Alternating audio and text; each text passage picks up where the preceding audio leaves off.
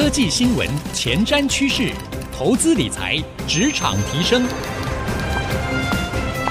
科技人关心科技事，欢迎收听《科技领航家》。欢迎收听 IC 之音主客广播 FM 九七点五科技领航家，我是节目主持人朱楚文。在科技领航家的节目当中，我们都致力于来协助大家掌握最新的科技趋势，还有科技产业的动态，希望可以帮助所有在科技业上班的上班族朋友们，或者是呢喜爱投资科技股的投资朋友们，能够掌握最新的焦点话题以及脉络趋势。那最近呢，在科技产业啊，有一大重要的焦点议题，可能您也有注意到，半导体产业的大哥英特尔居然呢传出说要砸三百亿美元来购并晶圆代工的四哥格罗方德。哇，这个消息一出呢，半导体产业圈的人士哦，大家都议论纷纷，因为如果双方真的购并的话，那么将会是英特尔史上最大笔的购并案，同时呢，也会创下晶片产业最大笔的购并案。而大家也纷纷的猜测，英特尔这样的一个举动会不会是针对着台积电而来呢？之前宣布了 IDM 二点零之后，开始来势汹汹往晶圆代工产业来迈进吗？那另外呢，这格罗方德的角色也非常的特别，因为他是英特尔最大竞争对手超微。AMD 的昔日旧情人啊，媒体是这么说的，主要就是因为格罗方德其实是从 AMD 底下分拆出来的，后来现在是由阿布达比集团所持有。那也因此呢，大家会讨论说，诶，那格罗方德真的会愿意嫁给英特尔吗？毕竟呢，和超微之间目前还是有合作的关系哦，更不用说这个格罗方德呢，旗下其实还有不少的客户是英特尔的竞争对手。那最近呢，在华尔街报道了这个消息之后，格罗方德呢也出面澄清说，他们并没有要被英特尔诟病，目前还是朝向 IPO 的计划前进，也就是要在公开市场上上市了。不过呢，市场还是对这个购并案议论纷纷。为什么会有这样的传言出来？英特尔打什么样的主意？也因此，今天呢，我们节目就要来好好聊一聊这个话题。我们为各位邀请到的是工研院产科国际所的研究总。监杨瑞林总监来一起谈谈这个话题。瑞临总监好，楚文好，各位听众大家好。好哇，这个消息哦，不知道瑞临总监听到的时候有没有觉得很震撼？看这个消息，你觉得这个英特尔啊，如果他真的要买的话，到底是什么原因让他心动了呢？基辛格，我印象应该是今年的二月十五号哈，他正式走马上任。我。个人啦哈，一直在观测整个产业的半导体产业的动态以外哈，其实我还真的是在观察哈，这位老兄哈，他在过去呃走马上任之后的一些所谓的行为哈，或者是做法。这一则新闻哈，呃，当然是 Wall Street Journal 哈，那个《华尔街日报》披露出来的。嗯，我觉得是可以去推敲哈一些背后的原因了。当然，我觉得其中有一个重要的，就是在几个月以前，基辛格走马上任之后，把 Intel 未来中长期的发展的策略，基本上，我想各位听众都很清楚，就是。定义了一个新的 term，就是 IDM 二点零，然后呃有三大方向嘛哈，一个当然是那个主要的一些先进制程还是留给自家的产品用以外，它也要大幅度的提高委外晶圆代工的一些产品跟金额，这当然就跟我们台湾台积电有关。第三个就是重回晶圆代工的业务。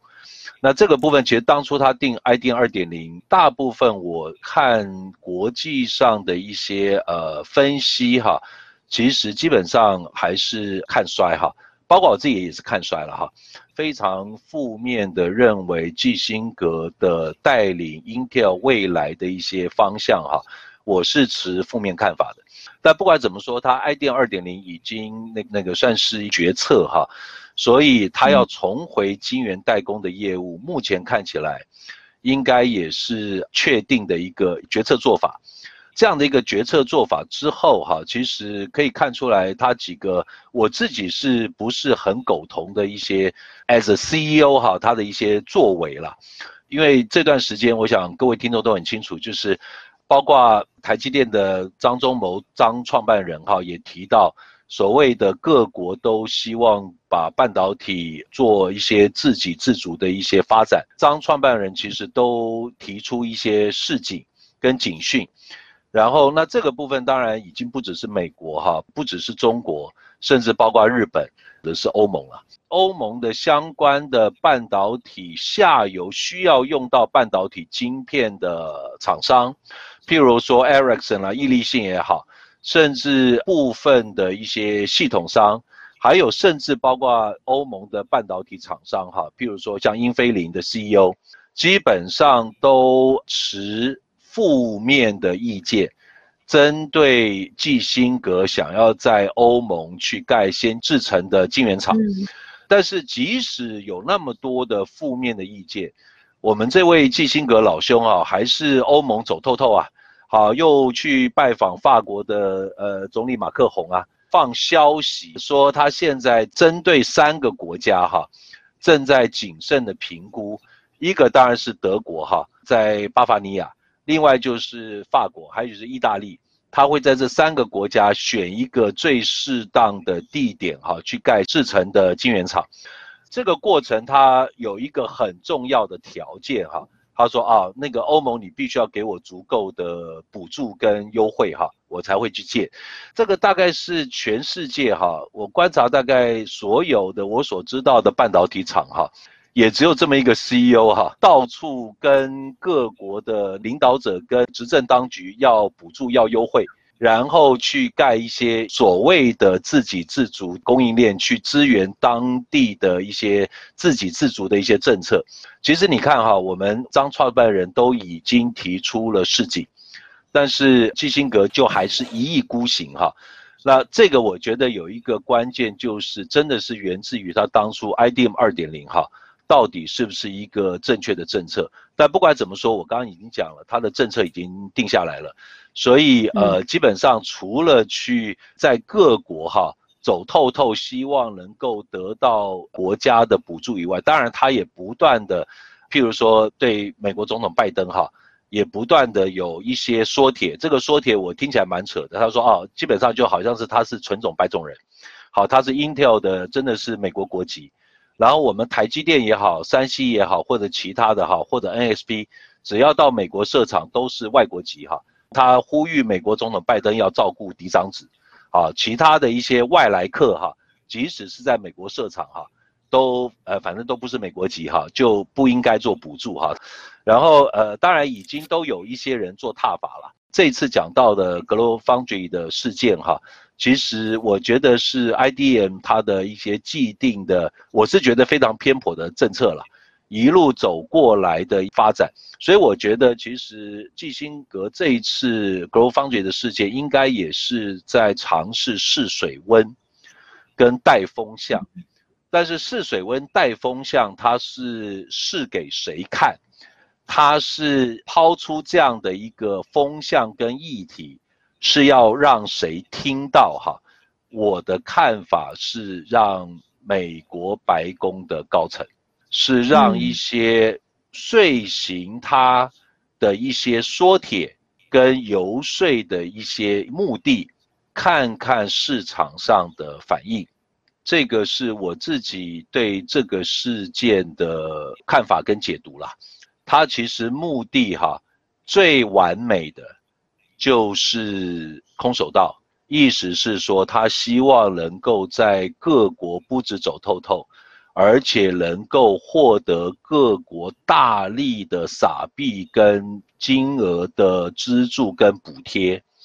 然后遂行他的一些刚刚讲 IDM 二点零的一些目的。谢谢瑞林总监的分享。虽然格罗方德执行长上周已经表示啊，英特尔有意收购的消息只是市场的传言，但是呢，瑞林总监刚刚有分析了英特尔的执行长基辛格之所以会有这样的动作呢，其实 Intel 呢推出了 IDM 二点零之后，就是要增加这个晶片的生产量，自己晶片的生产量。所以如果去看的话，在二零二一年，它的这个资本支出哈、就已经达到了两百亿美元，是创下了新高。所以其实呢，它本来就已经。准备了这么多钱呢、就是要来扩充它的晶片的生产。那也因此会有后来我们看到的这个，它到了各个国家，甚至到欧盟，然后去要补助啊，要盖晶圆厂，但是都碰一鼻子灰。好，我们先休息一下，稍后再回到科技领航家。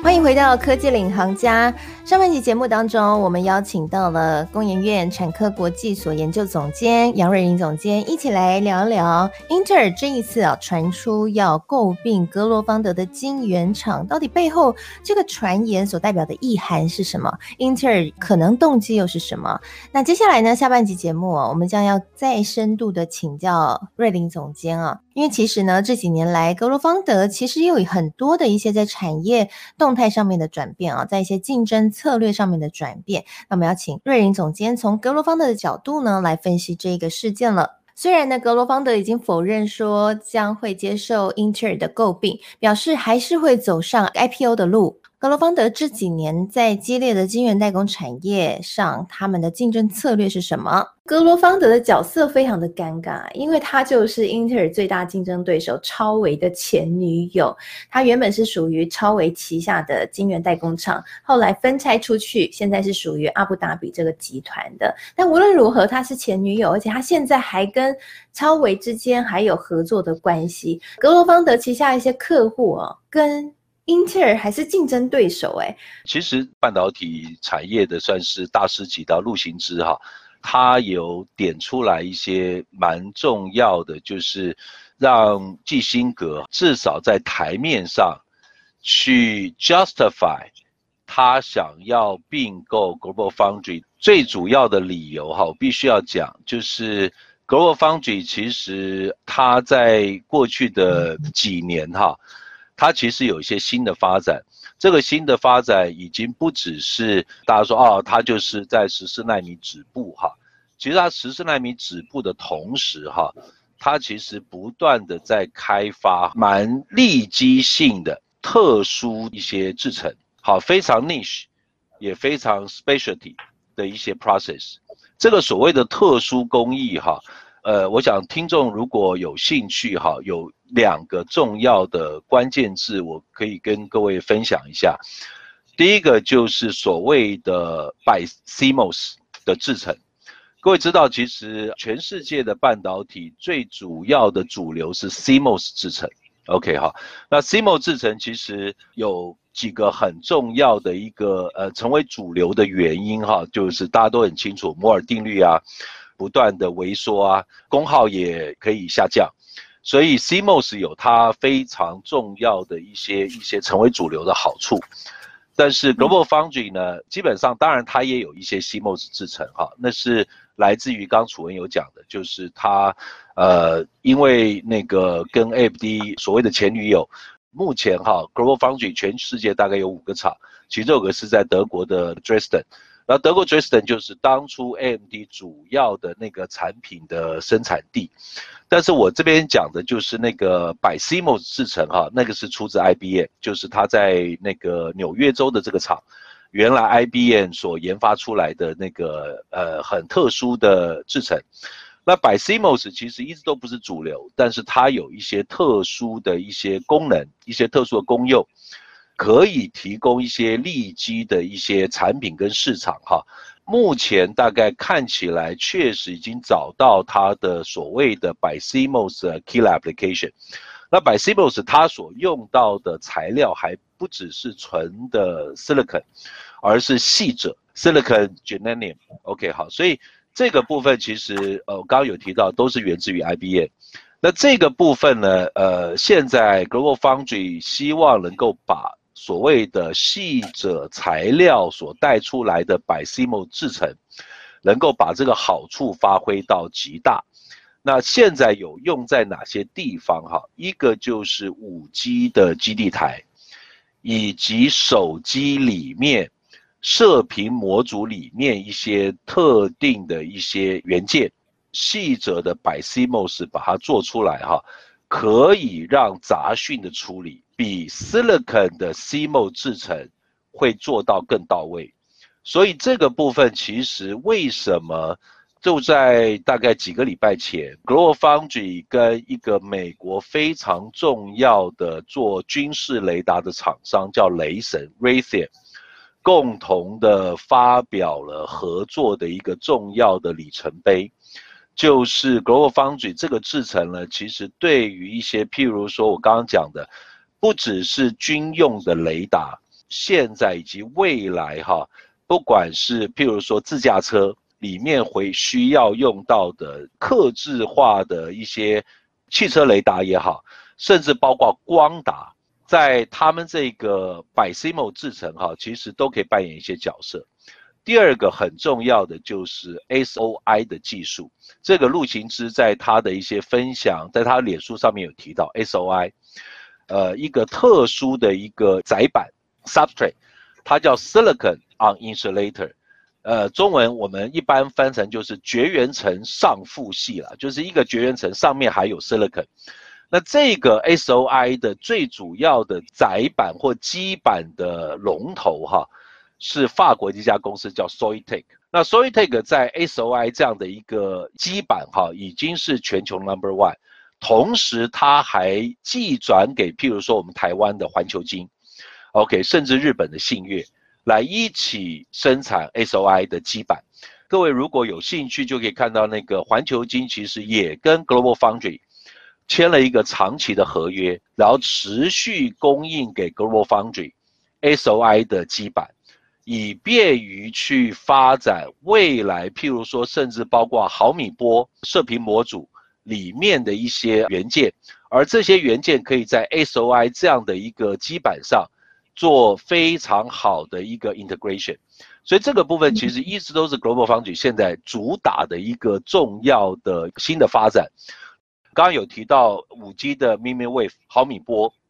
甚至长远来讲，包括了很多 IoT 的一些一些联网的一些射频模组里面的一些元件，其实用 GlobalFoundries 的制程其实是可以做到很多的一些好处。我必须要讲哈，确实，GlobalFoundries 有它的利基，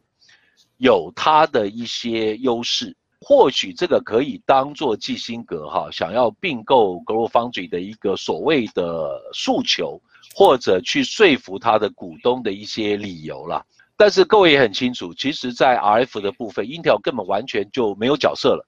它基本上其实五 G 早就已经卖掉了。OK 哈，它也没有做那个、嗯、那个 baseband 了。其实，Intel 现在当然一直着重在 AI，从它原来的 CPU，它是做资料中心。其实它在基地台，它在智慧手机，完全已经没有没有角色了。好，甚至包括 Gateway Router，当然基辛格可以有一些的诉求了。确实，GlobalFoundries 有它的一些在制程上的一些特殊的利基点，跟它特定领域的优势。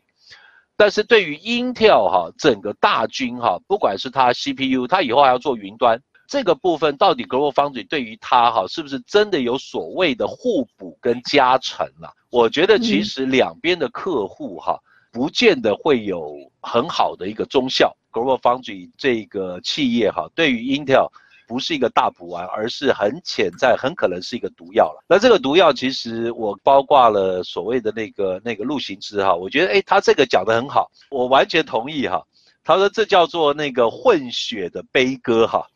就是你以后 Intel 哈，通通都混血哈，不同国籍，那个新的混血公司的结果哈，就会产生很多的一些痛苦。比如说我刚刚讲，Global Foundry 哈，来自于三个团队。一个就是刚楚文有讲到的，在德国 Dresden，那是 AMD 的团队。第二个就是 Global Foundry 以后其实真正要大幅扩产是在新加坡，新加坡是来自于 Global Foundry 呃并购的 Charter Semiconductor 的团队。OK，好，叫 Charter 团队。第三个，他原来纽约的总部那是 IBM 团队，至少三个团队了。三个团队的文化要融合已经不容易了，这就是现在 Global Foundry 过去哈一直很努力在融合的。但是还是一样，我刚刚有提到，其实基辛格可能，我觉得他应该还是有其他的一些比较上位、比较 political 的一些一些目的。这 political 目的跟各国的领导人，那这个部分其实都还可以在大家持续的观察了。但是我可以很确定的一个事情哈，就是大家也在传哈，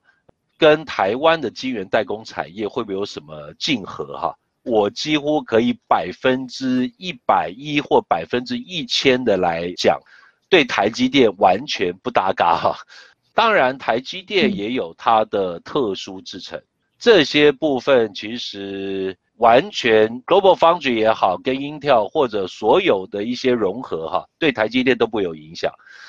对联电会不会有呢？其实联电当然跟 Global Foundry 某种程度是师出同门，都是师出 IBM。但是联电也开始自己走出它的一些新的发展，也不会跟 Global Foundry 有非常大的客户也好、制程工艺也好、技术也好的 overlap，不会有。更遑论台湾的力积电等等，business model 跟锁定的市场跟 Global Foundry 完全不一样。